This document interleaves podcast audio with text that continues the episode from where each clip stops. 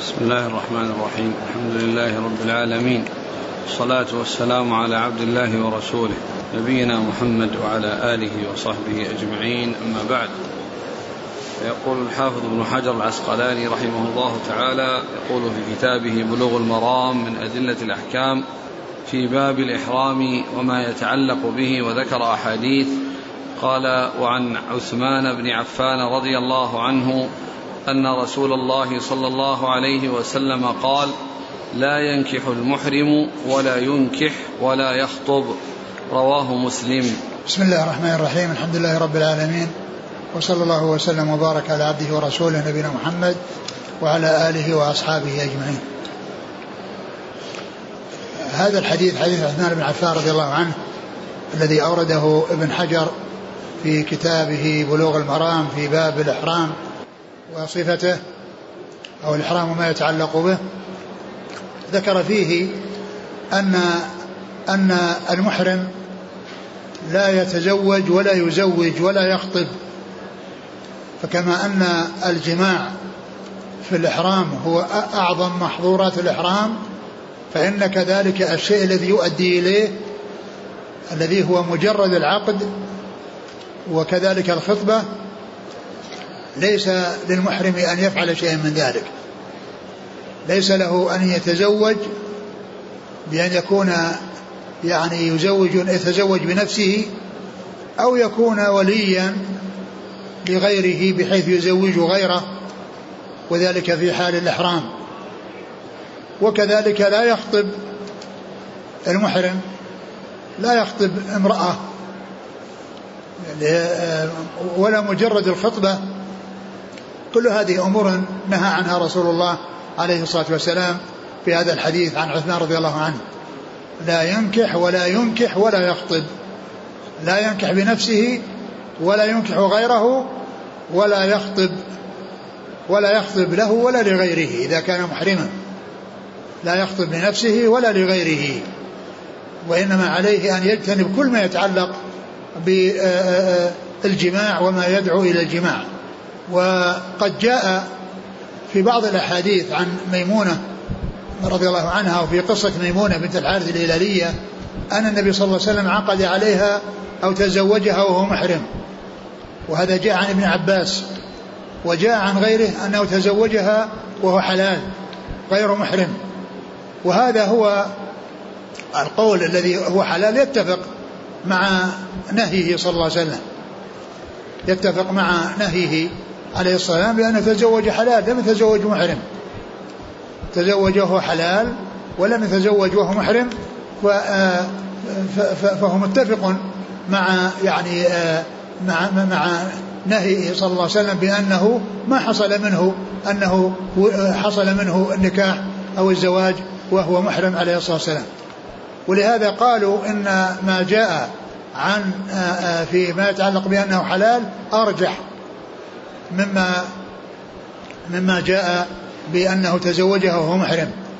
وإن كان صحيحا إلا أن فيه خطأ وفيه وهم وذلك أن أن القول بأنه كان حلالا أرجح أو الروايات اللي أنه حلال كان أرجح.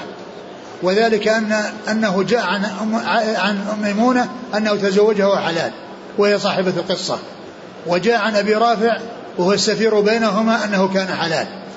فإذا هؤلاء الذي هم أم المؤمنين وكان صاحبة القصة وأبو رافع هو الواسطة والسفير بينه وبين رسول الله صلى الله عليه وسلم كل منهم يثبت أو يقول إنما تزوج وهو حلال.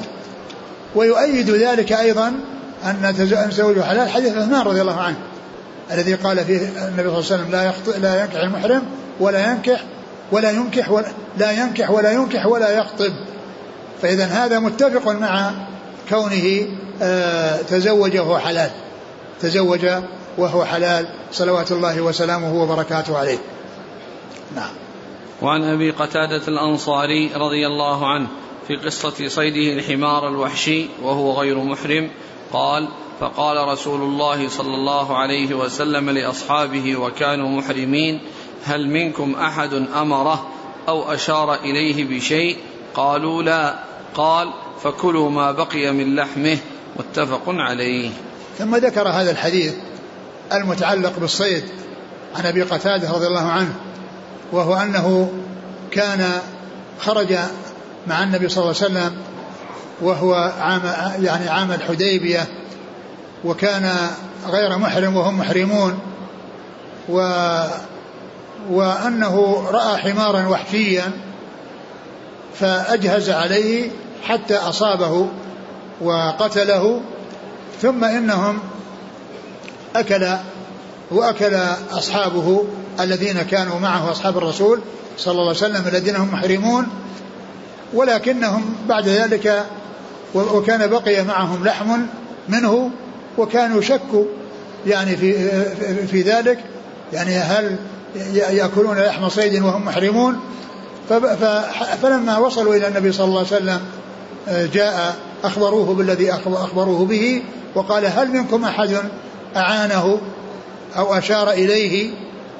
يعني أنهم أعانوه على على على الصيد أو أنهم دلوه على الصيد وأشاروا إليه بأن بأن أبو أبو قتادة الذي هو المحرم أشاروا إليه بأيديهم يشيرون إلى الصيد. لأن هذا فيه عانة ودلالة وكل هذا لا يجوز من المحرم فقالوا إنه ما حصل منهم شيء من ذلك. ف فأخبرهم عليه الصلاة بحله وسألهم هل بقي منه فضلة أو بقي منه شيء. فكان بقي من شيء وأعطوه إياه فأكله صلى الله عليه وسلم. وهذا يدل على أن المحرم لا يصيد الصيد. ولا يساعد في قتل في في قتله ولا يزعجه ولا ينفره وإنما عليه أن يكون الصيد في حال الإحرام في أمن وأمان من المحرم في أمن وأمان من المحرم لا في قتله ولا في إزعاجه ولا في تنفيره ولا في الدلالة عليه أو الإشارة لمن هو حلال أن يقتله. ومن المعلوم أن ما كان في الحرام حرام على أي أحد كان سواء محرما أو حلالا. الصيد في الحرم حرام على على الحلال والمحرم على من كان محلا ومن كان محرما. وإذا كان في الفلات وفي البر خارج الحرم فإنه حلال لغير المحرمين وحرام على على المحرمين. وحرام على المحرمين. فإذا الرسول عليه الصلاة والسلام آه، لما أخبروه آه، أخبرهم بعد أن سألهم واستفسر منهم هل أحد أعان أو أشار فقالوا لا فأخبرهم بحله وأيضا كذلك طلب منهم إذا كان بقي منه شيء فبقي منه بقية وأعطوه إياه فأكلها. صلوات الله وسلامه وبركاته عليه. وهذا الذي جاء من أكله في الصحيحين أنه أكل منها. وذلك لتطيب خواطرهم يعني هذا الذي فعله الرسول صلى الله عليه وسلم وسأله هل بقي منه شيء؟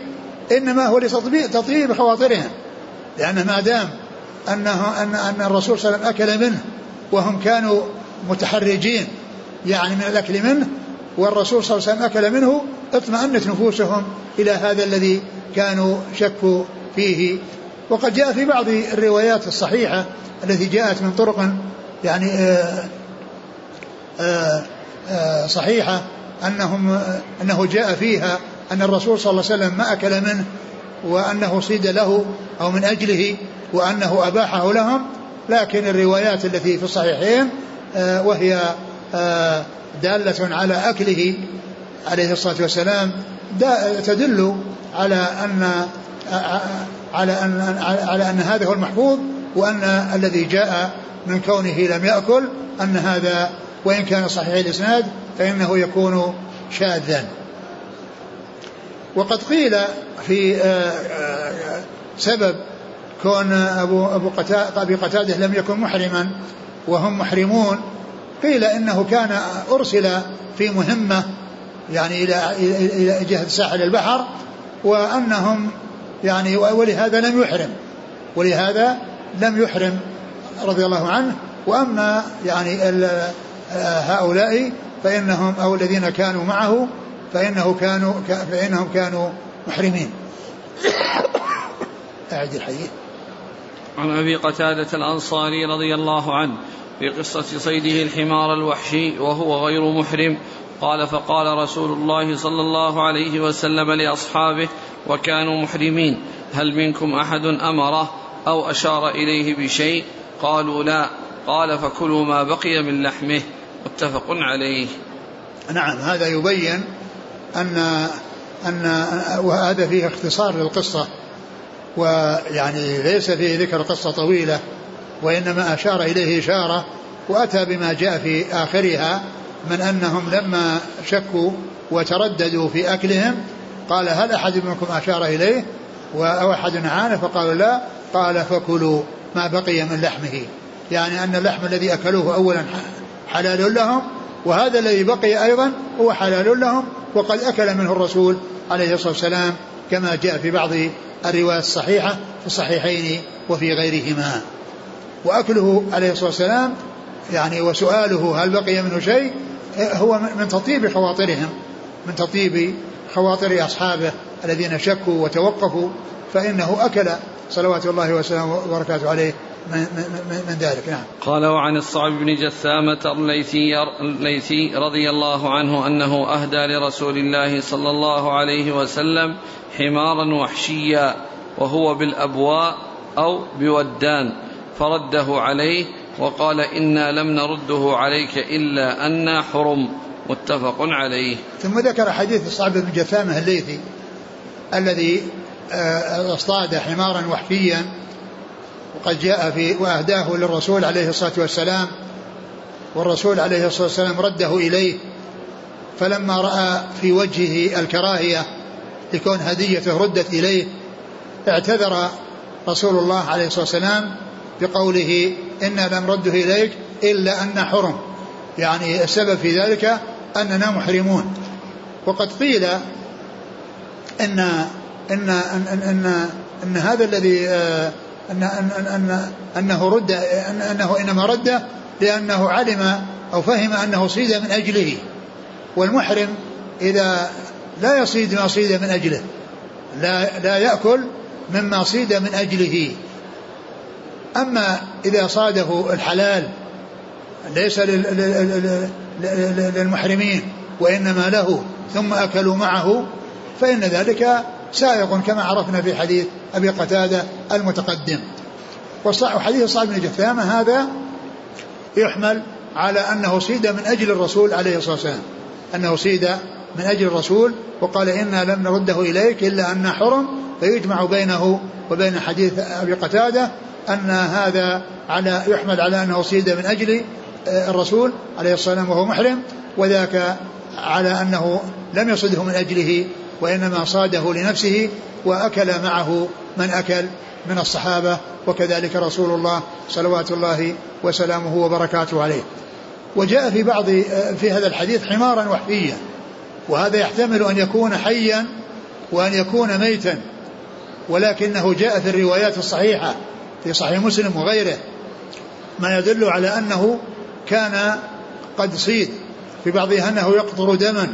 وفي بعضها يعني آه، بعض بعض الحمار يعني أعطاه آه، آه، قطعة أو شيئا من الحمار الوحشي يعني معناه أنه قد ذبح وأنه وقد وأنه قتيل وأنه لم يكن حيا وأنه لم يكن حيا وإنما كان قد صيد لأن عدد من الروايات جاءت دالة على أنه قدم له لحما أو أنه أنه أنه قتيل آه، سواء كان يعني على هيئته آه، والدم يقطر منه أو جزءا من أجزائه. وقد جاءت الروايات في هذا وفي هذا. فدل على أن الذي أهدي إليه عليه الصلاة والسلام ليس حيا. ومعلوم أن المحرم لا يصيد يعني لا يقتل يعني في الحرم. يعني أقول لا يقصد لا يقتل وهو محرم في أي شيء من الصيد. في حال إحرامه لا يقتل حتى ولو كان مالكا له حتى لو كان في حوزته فإنه لا يباشر قتل قتل الصيد. فلهذا يعني يجمع بين حديث الصعب بن جثامة الليثي وحديث أبي قتادة أن الأول أذن بأكله لأنه ما صيد لأجل المحرمين والثاني محمول على أنه صيد من أجلهم فلهذا اعتذر النبي عليه الصلاة والسلام عن ذلك نعم. وعن عائشة رضي الله عنها أنها قالت قال رسول الله صلى الله عليه وعلى آله وسلم خمس من الدواب كلهن فاس كلهن فواسق يقتلن في الحرم الغراب والحداءة والعقرب والفأرة والكلب العقور متفق عليه. ثم ذكر هذا الحديث عن عائشة رضي الله عنها وهي في الأشياء التي تقتل في الحل والحرم لأن هذا هذه الرواية فيها يقتلن في الحرم. ومعلوم أنه إذا قتل في الحرم ففي الحل من باب أولى. وفي بعضها يقتلن في الحل والحرم. يعني يقتلن في الحل والحرم ويقتلهن المحرم وغير المحرم لأنها مؤذية ولأن فيها ضرر فهي قتلها بسبب, بسبب إيذائها وبسبب ضررها فتقتل هذه الأشياء التي التي جاءت في هذا الحديث وهي الخمس فواسق والفواسق يعني التي آه، الفسق هو في الأصل الخروج وفي الشرع الخروج عن الطاعة وفي الشرع الخروج عن الطاعة. الفاسق هو الذي يخرج عن طاعة الله ورسوله صلى الله عليه وسلم. والفسق في اللغة الخروج. الخروج مطلقا يقال له فسق.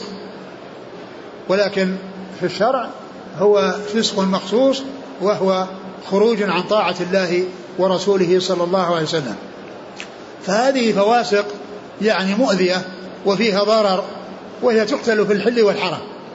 تقتل في الحل والحرم وهي الحدأة وهي طير يخطف يعني يخطف يعني المتاع وقد ويخطف الأشياء التي يعني ينزل ويخطفها.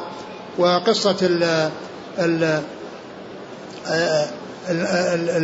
الجارية التي يعني كانت عند قوم وكان ابنتهم لها وشاح.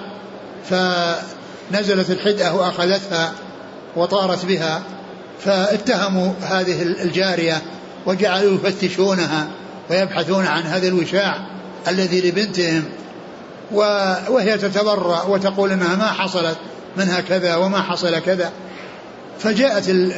وبينما هم مجتمعون جاءت الحداءة ورمت الوشاح فبرأها الله عز وجل بكون هذه الحدة رمت الوشاح فهي مؤذية وكذلك الغراب كذلك هو مؤذي وكذلك الفأرة يعني مؤذية وكذلك العقرب يعني بسمومها والحية من باب أولى وقد جاء في بعض الروايات ذكر الحية وكذلك الكلب العقور وهو الذي يعقر ويقتل ويعتدي على على الناس ويدخل في ذلك كل ما كان متصفا بهذا الوصف الذي هو العقر لأن الكلب آه، إذا كان غير عقور لا يقتل بالحرم لا يقتل. ولكنه إذا إذا اتصف بالعقر وكونه يعقر ويقتل ويفترس فإنه عند ذلك يقتل. ولهذا قال يعني قالوا التقييد بالكلب العقور يدخل تحته كل ما كان من المفترسات من الذئاب والنمور وغيرها مما يحصل منه الافتراس والاعتداء على الناس فإنها تقتل لأن التقييد إنما هو بوصفها بكونها تعقر وكونها تقتل وتفتك بالناس وتجرحهم أو تجرح يعني مثلا في البهائم وغير ذلك فإن هذا يكون من, من مما يقتل في الحل والحرم مما يقتل في الحل والحرم ف فلا يكون الأمر مقصورا على ما جاء في هذه الخمس بل ما كان مثلها وما كان مماثلا لها كما قلنا بالنسبة للكلب العقور أي جميع الحيوانات المفترسة فإنها تدخل تدخل في ذلك.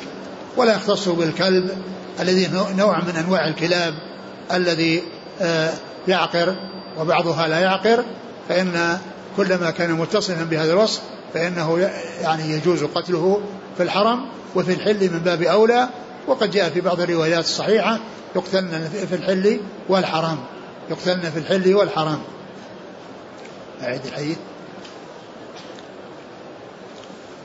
خمس من الدواب كلهن فواسق يقتلن في الحرم الغراب والحدأة والعقرب والفأرة والكلب العقور. نعم هذه آه، آه، المحرم كما هو معلوم ممنوع من قتل الصيد ومن حصول الإيذاء للحيوانات. يعني إلا ما كان مباح القتل ف ف آه، فذكر عليه الصلاة والسلام هذه الدواب الخمس التي يحصل منها الأذى وأن قتلها حلال وكذلك كلما كان مشابها لها فإنه يقتل في الحل والحرم. قال وعن ابن عباس رضي الله عنهما أن النبي صلى الله عليه وسلم احتجم وهو محرم. متفق عليه.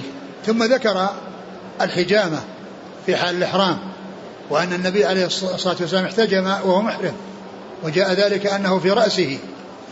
و فالحجامة جائزة عند الحاجة إليها ولا يؤثر ذلك على الإحرام. لا يؤثر ذلك على الإحرام. يعني إخراج الدم الذي فيه ضرر من المحرم في حال إحرامه جاءت السنة في ذلك عن رسول الله صلى الله عليه وسلم وأن أن ذلك سائق وأنه آه، لا بأس به.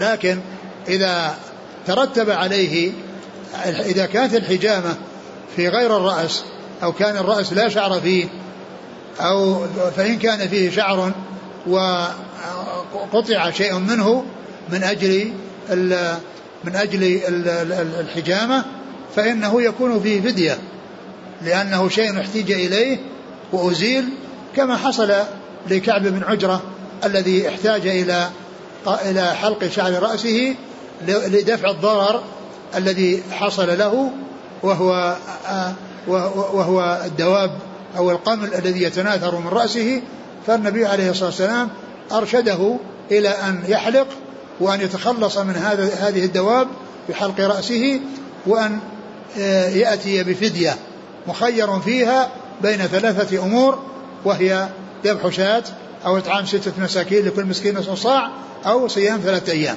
أو صيام ثلاثة أيام. فهذه فدية. فإذا احتاج الإنسان إلى أن إلى أن يرتكب محظورا من أجل أمر دعا إليه كأن يغطي رأسه لأنه بحاجة إلى تغطية الرأس وهو محرم. يحصل من يفعل ذلك ويفعل. يغطي رأسه إذا كان يتضرر بكشفه. وكذلك إذا كان يحتاج إلى الثوب أو يحتاج إلى السراويل أو يحتاج إلى شيء وهو محتاج إليه فإنه يفعله ويأتي بالفدية. ويأتي بالفدية. وكذلك عندما يحتاج إلى أخذ شيء من الشعر في حال إحرامه فإنه يكون في ذلك الفدية التي جاءت في القرآن الكريم مجملة وجاءت في سنة الرسول صلى الله عليه وسلم مفسرة مبينة. نعم. وعن كعب بن عجرة رضي الله عنه أنه قال حملت إلى رسول الله صلى الله عليه وسلم والقمل يتناثر على وجهي فقال ما كنت أرى الوجع بلغ بك ما أرى. تجد شاه؟ قلت لا. قال فصم ثلاثة أيام أو أطعم ستة مساكين لكل مسكين نصف صاع. متفق عليه. ثم ذكر حديث كعب بن عجر رضي الله عنه وكان في الحديبية أنه آه، حمل إلى رسول الله صلى الله عليه وسلم والقبل يتناثر على وجهه من رأسه. فقال إنه آذاك هوام رأسك. ثم إنه سأله عن ما عن عن عن, عن آه، آه، هل يجد شاة؟ فقال إنه لا يجد شاة. قال انسك شاة أو أطعم ستة مساكين أو صم ثلاثة أيام. يعني أنه يحلق رأسه ويفعل هذا الفعل. وسواء حصلت الكفارة قبل الحلق أو بعده كل ذلك جائز. إن أراد أن يحلق رأسه أول ويكفر أو يقدم الكفارة ويحلق كل ذلك سائغ وجائز ولكن الكفارة في في في في أمر يرتكب ككونه يأخذ شعرا أو يغطي رأسا أو يلبس مخيطا أو يستعمل طيبا أو ما إلى ذلك. إذا وجد منه شيء من ذلك فإن فيما يتعلق بالطيب لا حاجة إليه أن يتطيب. لكن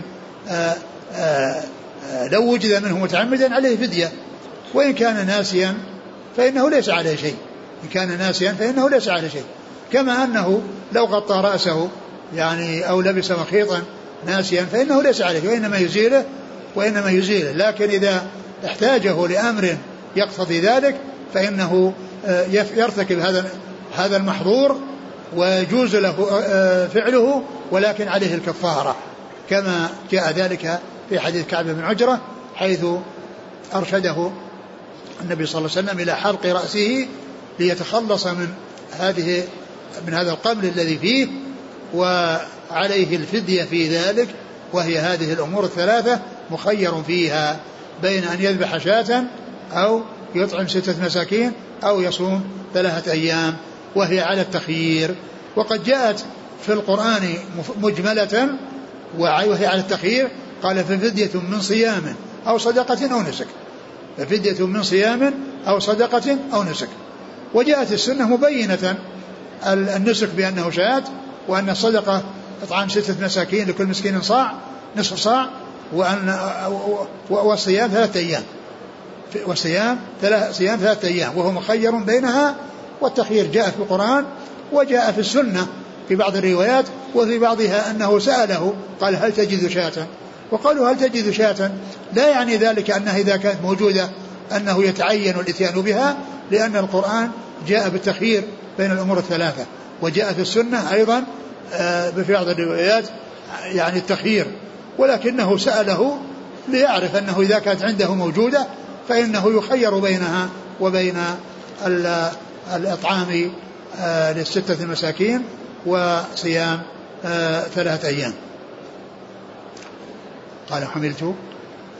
حملت إلى رسول الله صلى الله عليه وسلم والقمل يتناثر على وجهي فقلت ما كنت أرى الوجع فقال ما كنت أرى الوجع بلغ بك ما أرى.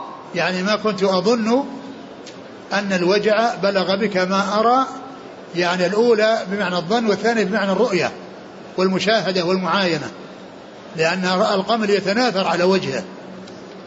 قال ما كنت أرى الوجع يبلغ بك ما أرى لأنه إذا كان القمل يعني في رأسه ويتناثر على وجهه معناه أنه في متضرر ضررا شديد.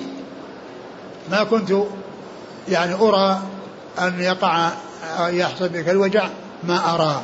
ثم إنه سأله هل يجد شاة؟ فقال لا. فقال اذبح شاة أو أطعم ستة مساكين أو صم ثلاثة أيام. وأن الصيام آه ثلاثة أيام وأن الإطعام ستة مساكين لكل مسكين نصف صاع نعم. وعن أبي هريرة. وهذا الحديث الذي هو في حديث آه، كعب بن عجرة فيما يتعلق بالشعر يعني يصير حكم حكم حكم اللبس حكم تغطية الرأس يعني آه، كلها من هذا القبيل. يعني فديتها واحدة فديتها واحدة. يعني كون الإنسان يحلق, يحلق شعره يعني سواء شعر الرأس أو غير شعر الرأس. وكذلك كونه يغطي رأسه أو يلبس مخيط أو يتطيب. كل هذه إذا احتاج إليه الإنسان يفعلها. الطيب لا حاجة إليه وإنما لا يحتاج إليه تلك الأمور التي يمكن الإنسان يعني يستدفئ من البرد أو يعني يكون ألم في رأسه إذا كان مكشوفا. فإنه يفعل هذه الأمور و, آه و آه وكذلك مثل ذلك تقليم الأظفار. إذا كان متعمدا كل هذا يعامل هذه المعاملة. خمس يعني كلها تعامل هذه المعاملة إلا أن الطيب لا حاجة إليه ولا ولا وليس هناك ضرورة تدعو إليه. لكنه إذا وجد متعمدا فإنه عليه هذه آه، الكفارة التي هي التخيير بين ثلاث أشياء. نعم. وعن أبي هريرة رضي الله عنه أنه قال لما فتح الله على رسوله مكة قام رسول الله صلى الله عليه وسلم في الناس فحمد الله وأثنى عليه. ثم قال إن الله حبس عن مكة الفيل وسلط عليها رسوله والمؤمنين وإنها لم تحل لأحد كان قبلي وإنما أحلت لي ساعة من نهار وإنها لن تحل لأحد بعدي فلا ينفر صيدها ولا يختلى شوكها. ولا تحل ساقطتها إلا لمنشد. ومن قتل له قتيل فهو بخير النظرين. فقال العباس رضي الله عنه إلا الإذخر يا رسول الله فإنا نجعله في قبورنا وبيوتنا. فقال إلا الإذخر متفق عليه. والله تعالى أعلم وصلى الله وسلم وبارك على عبده ورسوله نبينا محمد وعلى آله وأصحابه أجمعين. جزاكم الله خيرا وبارك الله فيكم. ألهمكم الله الصواب وفقكم للحق. شافاكم الله وعافاكم ونفعنا الله بما سمعنا غفر الله لنا ولكم وللمسلمين أجمعين. آمين. آمين. يقول السائل من قدم طواف الإفاضة على باقي أعمال الحج في اليوم العاشر هل يجوز له؟ وهل يصير بذلك متحللا التحلل الثاني؟ التحلل الثاني؟ نعم. لأنه طاف. آه، التحلل الثاني يكون بفعل الأمور الثلاثة التي هي الرمي للعقبة رمي الجمرة والحلقة والتقصير وطواف الإفاضة والسعي لمن كان عليه سعي. إذا فعلها كلها يعني في يوم العيد فإنه يحل له كل شيء حتى النساء. طيب الآن يقول هل يجوز له أن يقدم الطواف؟ يجوز تقديم الطواف. يجوز تقديم الطواف. يعني يعني إذا كان الإنسان يعني آه، كان معه نساء وخشي أنهن يأتيهن العادة فيترتب على ذلك انحباسهم بسببهن وذهبوا إلى مكة وطافوا طواف الإفاضة وقدموه على غيره لا بأس بذلك. لأن هذه الأمور الثلاثة أو أعمال يوم النحر الأربعة يعني يجوز تقديمها على بعض لأنه ما الرمي والنحر والحلق والطواف كلها يجوز بعض تقديم بعضها على بعض.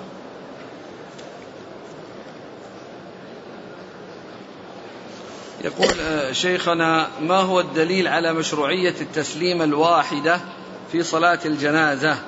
وهل هناك حرج على من يسلم تسليمتين؟ هو جاء تسليمة واحدة وجاء تسليمتين وجاء أكثر. لكن الإنسان يفعل كما يفعل الإمام. الإمام إذا سلم سلم تسليمتين سلم تسليمتين. وإن سلم واحدة سلم واحدة. المأموم يأتم بالإمام ولا يخالف الإمام وكل منهما صحيح. ثبت التسليمة الواحدة وثبت التسليمتان. وثبت أكثر من ذلك.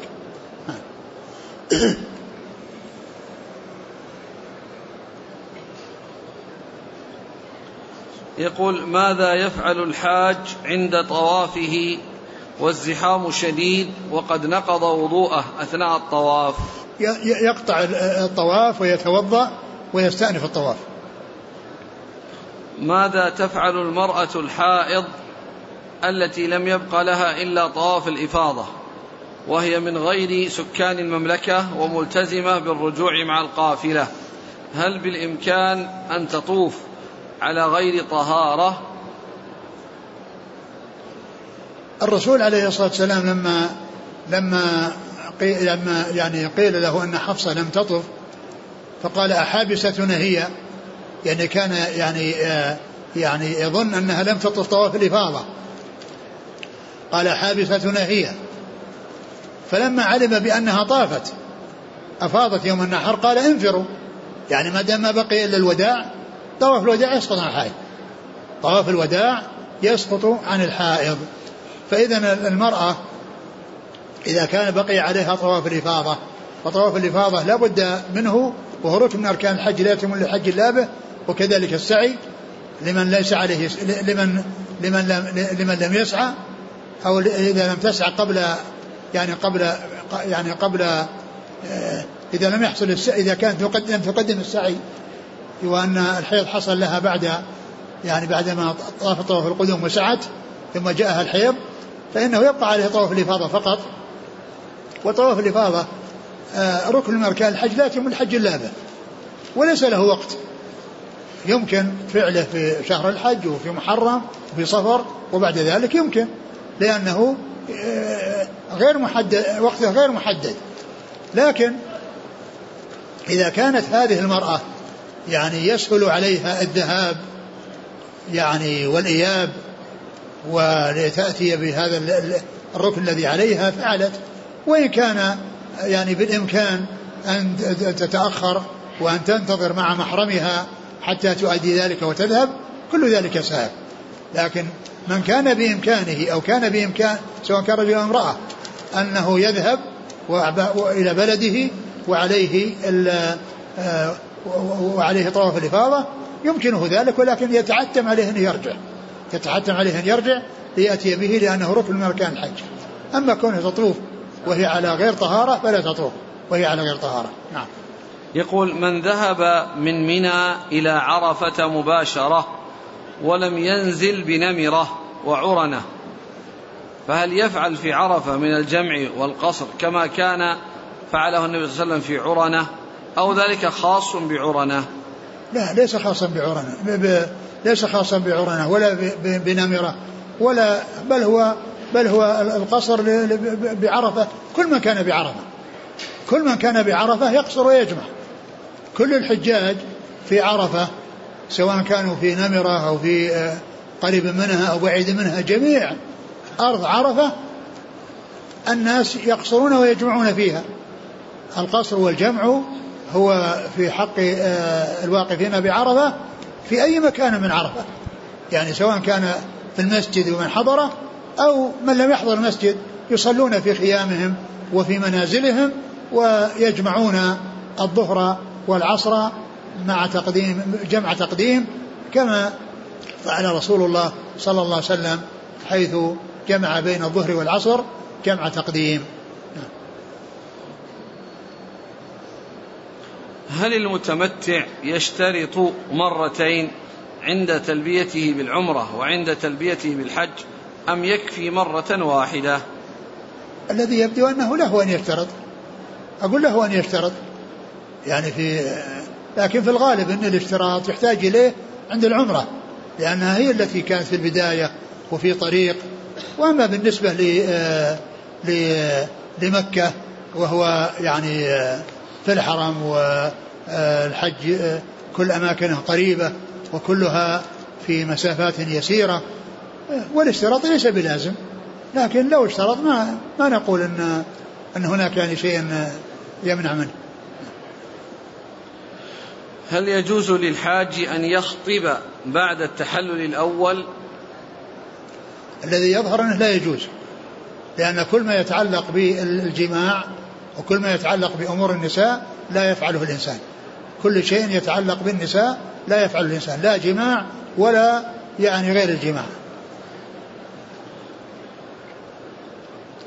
وهل يجوز أن يبيت في غير منى في يوم التروية يوم التروية ليس بلازم ليس بلازم يعني أن أن الإنسان يبيت في في منى لكنه يستحب وينبغي الإنسان أن يحرص عليه لكن لو لم يفعله لا شيء عليه لو لم يفعله لا شيء عليه. يعني لأنه مستحب وليس بواجب. وفي ولا يترتب على ولا يترتب على من من آه، تركه شيء. وقد حكى بعض أهل العلم إجماع على ذلك. شوف في تفسير الناسك. نعم. في آخر آخر مسألة تتعلق بالإحرام. هذه من الزيادات التي زيدت في الطبعة هذه الفقرة الأخيرة في مسألة الإحرام الإحرام والذهاب إلى منى ما هي بالطبعة الخامسة معك؟ اي بس هذه صارت في شو اسمه؟ ما هي بالطبعة الخامسة؟ الا الا بس هذه صارت في في آخر مسائل الحلق والتقصير. هي فيها؟ ما هي في, في المبيت بمنى ليلة عرفة مستحب. أيوه. وقد نعم. حكى ابن المنذر في الإجماع الإجماع على أنه لا شيء على من تركه. نعم.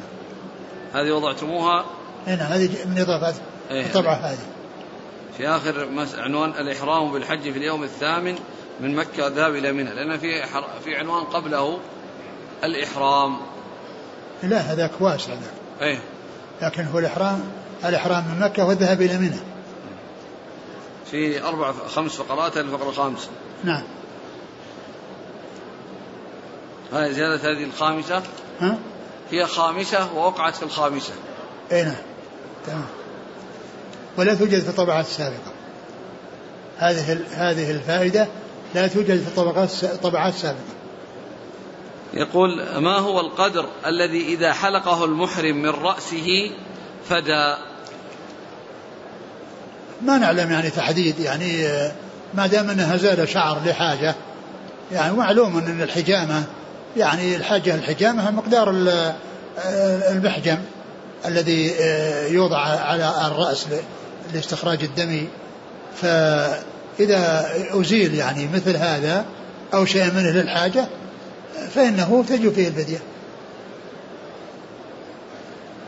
وهذا يسأل يقول آه الذي ورد في بيان أن حلق جميع الرأس فيه فدية حديث كعب بن عجرة.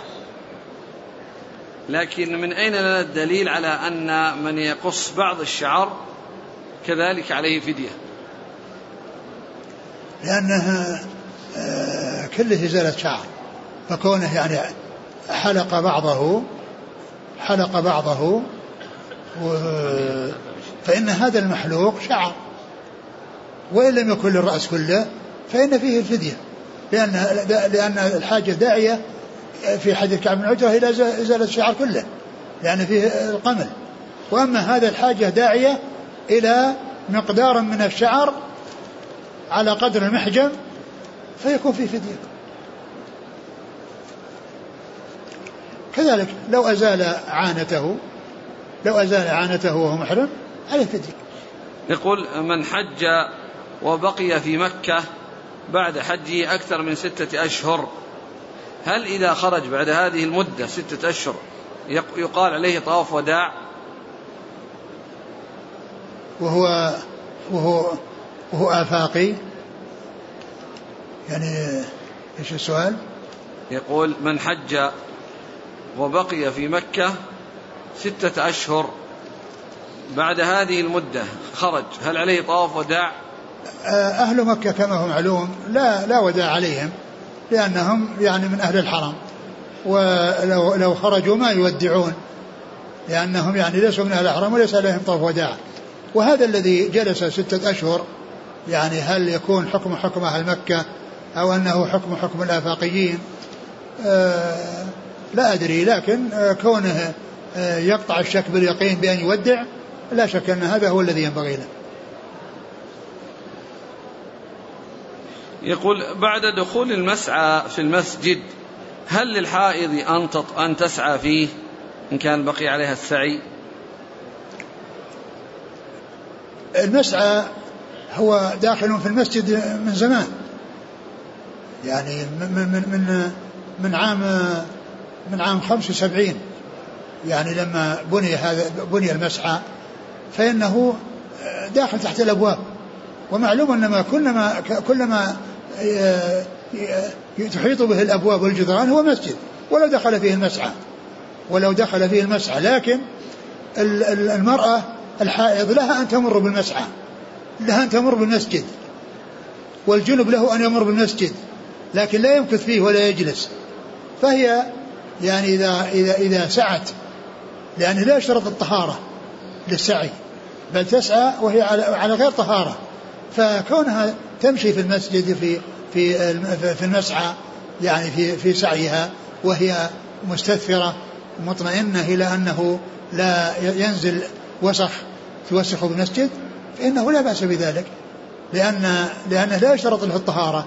وكون المرأة تدخل للضرورة أو لل- للحاجة ويؤمن تلويثها لا بأس بذلك. يقول من سافر ورجع إلى بلده دون أن يطوف طواف الوداع ماذا عليه؟ يكون عليه فدية. تذبح مكة وتوزع على فقراء الحرم. شاة حتى ولو كان هذا قديم هذا يقول قبل 14 سنة. ولو كان قبل أربعين سنة. يقول آه، بعض الحملات تلزم آه، من معها بالرمي قبل الزوال للخروج مبكرا خاصة في اليوم الثاني عشر. فما العمل؟ لا يجوز الرمي قبل الزوال. لأن الرسول عليه السلام ثلاث أيام متوالية كلها لم يرمي إلا بعد الزوال. حتى اليوم الثالث عشر الذي آآ آآ الناس متأخرون في منى فإنه جلس في منى حتى زالت الشمس ورمى. ثم واصل السير إلى الأبطع في الأيام التي آه، قبل الثاني الثالث عشر كان يرمي بعد الزوال ويذهب ويصلي في الناس مسجد الخير. وفي اليوم الثالث عشر ارتحل من منزله ومر بالجمرات ورماها ثم واصل السير حتى نزل بالأبطع فكون ثلاثة أيام متوالية كلها ينتظر الزوال ولا يرمي إلا بعد الزوال. وعبد الله بن عمر كنا نتحين الزوال فإذا غابت فإذا زالت الشمس رمينا كل هذا يدل على أن الرمي إنما يكون بعد الزوال. فلا فلا يصح الإنسان يرمي قبل الزوال. إذا كان السكن للحاج خارج منى فما حكم مبيته في تلك الخيام طيلة أيام النحر؟ إذا كانت الخيام متصلة ولم يحصل مكانا داخل داخل منى والخيام متصلة فإنه يحل له ذلك. لا وليس هذا مثل الذي يذهب عند عند الحرم وينزل في فندق. يعني ما له مكان في منى. وإنما الخيام ما دام من مشاكل الحجاج في في يعني في في شعثهم وفي تعبهم وفي نصبهم وفي سكنهم ومنازلهم فإنه آه، لا بأس بذلك. يعني إذا كان ما حصل مكان في الداخل وامتلأت وصار متصلا فإن ذلك لا بأس به. اتقوا الله ما استطعتم. من لم يجد هديا وهو لا يستطيع الصوم لمرضه فماذا عليه؟ يبقى في في ذمته يبقى في ذمته يعني أن إذا كان يستطيع ثلاثة أيام يعني صامها ويبقى عليه سبعة يصومها عند أهله وإن كان ما استطاع يصوم الجميع عند أهله. ما هو الدليل على أن تقليم الأظافر وكذا حلق الش... حلق غير شعر الرأس من محظورات الإحرام. يعني آه، آه، الشعر لا يؤخذ يعني لا لا, لا, لا من الرأس ولا من غيره. يعني حلق العانة جائز في حال الإحرام؟ لا يجوز.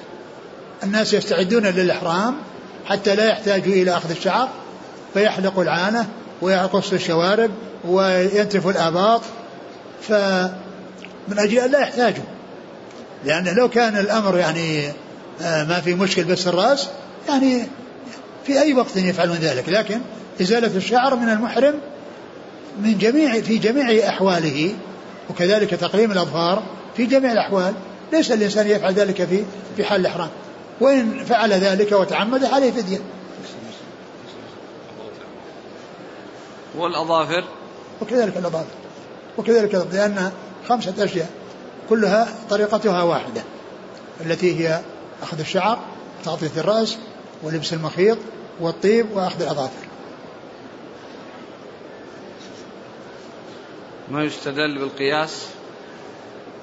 أي قياس؟ على من أراد الأضحية؟ الأضحية يعني آآ آه، آآ آه، يعني كما هو معلوم أن إذا كان إذا كان الإنسان آه، وهو يعني موجودا في بلده ودخل العشر ليس له أن يأخذ من أظفاره. فذاك من باب أولى. الذي هو لكن لكنه إذا إذا كان لم إذا كان يعني يريد أن يضحي حتى حتى يعني آه، آه، بعد دخول العشر فإنه آه، إذا جاء يحرم لا يأخذ من, من هذه الأشياء عند إحرامه. لأنه يريد أن يضحي فهو ممنوع من ذلك في حال الأضحية أو من أجل قصد الأضحية أما ما يتعلق بكونه يقلم أظفاره فهو مثل أخذ شعره كله ترفه وكله يحتاج إلى إن كان نسيانا ليس عليه شيء وإن كان متعمدا أو لأمر نقص ذلك فإنه عليه الفدية نحتج بالإجماع ها؟ أقول نذكر له الإجماع شو؟ إج- الإجماع على تحريم قص الأظافر للمحرم. وش فيه؟ إجماع. على أنه؟ لا يقص المحرم أظافره. طيب وش السؤال؟ هو يقول ما الدليل؟ ما الدليل على أن قص الأظافر من محظورات الإحرام؟ نقول له آه، الإجماع. على أنه محظورة الإحرام؟ أي. شوف شوف تفسير الناسك قال ابن المنذر في الإجماع وأجمعوا على أن المحرم ممنوع من أخذ أظفاره. نعم. وقال ابن كثير في تفسير قوله حتى ذاك اللي هو قضية ال قضية ال ال- ال- ال- ال- ال- الأضحية. يعني إذا كان يعني ذاك ممنوع فهذا من باب أولى أن يكون ممنوع. بل كما قلت أنه إذا حتى لو أراد أن يضحي وعند الإحرام بعد دخول العشر لا يأخذ. بعد دخول العشر لا يأخذ بسبب الإحرام. تفسير الآية قال ابن كثير في تفسير قوله تعالى ثم ليقضوا تفثهم. نعم. يقول السائل فضيلة الشيخ إذا فعل الإنسان أكثر من محظور في يوم واحد فماذا يجب عليه؟ إذا كان إذا كان المحظور يعني من جنس واحد يعني يعني آه، إذا كانت المحظورات متنوعة يعني في يعني بأن أخذ أخذ شعرا وغطى رأسا هذا كل واحد له كفارة. كل واحد له كفارة. أما إذا أخذ شعرا ثم أخذ شعرا فإن كان كفر فإنه عليه أن يكفر للثاني. وإن كان أنه لم يعني يكثر وإنما أضاف إلى حلق إلى الشعر يعني إزالة شعر آخر فإنه يكفيه كفارة واحدة. يقول هل الصابون والشامبو يعتبر من الطيب؟ الشيء الذي فيه رائحة طيبة يجتنبه الإنسان. الصابون المطيب يبتعد عن الإنسان يستعمل شيء صابون لا, لا, لا طيب فيه. هل على المحرم شيء إذا غطى رأسه عند عندما ينام؟ إذا كان أنه في حال نومه وتغطيته يعني ليس متعمدا وإنما في حال نومه آه، غطاه لما استيقظ تبين أنه مغطي رأسه يزيله وليس عليه شيء. أما إن كان متعمدا لتغطيته في حال يقظته فهذا هو الذي عليه الكفارة. ما صحة القول بأن التحلل الأول يحصل برمي جمرة العقبة فقط. ال- ال- ال- الذي ينبغي أن أن أن يكون التحلل بعد رمية الجمرة العقبة والحلقة والتقصير. ومن فعل ذلك اللي هو رمي جمرة العقبة جاء بعض صحيح ما يدل على ذلك. أقول لا بأس. يعني من فعل ذلك يقال أنه ليس عليه شيء. لكن التحلل الذي يعني آه، آه، آه، التحلل الأول يكون بفعل اثنين من ثلاثة. والاثنان الذين آه، آه، آه، الرسول صلى الله عليه وسلم تطيب أو طيبته عائشة كما مر بنا في الحديث السابق بعدما رمى وحلق يعني فعل الاثنين يعني قالت كنت أطيبه لح- ولحله قبل أن يطوف البيت ومعلوم قبل طواف البيت فيه شيئان يعني مضيا فيعني لكن من حصل منه رمي جبهة العقبة وتحلل بعدها لا نقول عليه شيء. لأنه قد جاء في بعض الأحاديث ما يدل على ذلك.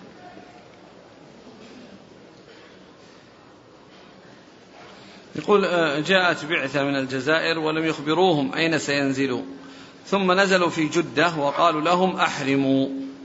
فأحرموا من جدة ثم ذهبوا إلى مكة. هل عليهم شيء؟ أعد السؤال. جاءت بعثة من الجزائر ولم يخبروهم أين سينزلون أين سينزلون؟ إيه سينزلون يعني في المدينة ولا في مكة في جدة مطار جدة. فكان نزولهم في مطار جدة وقال لهم أحرموا الآن ودخلوا بهم إلى مكة. إحرامهم الآن من جدة صحيح. يعني هم لا يعرفون يعني آه أنهم رايحين المدينة أو رايحين الجدة؟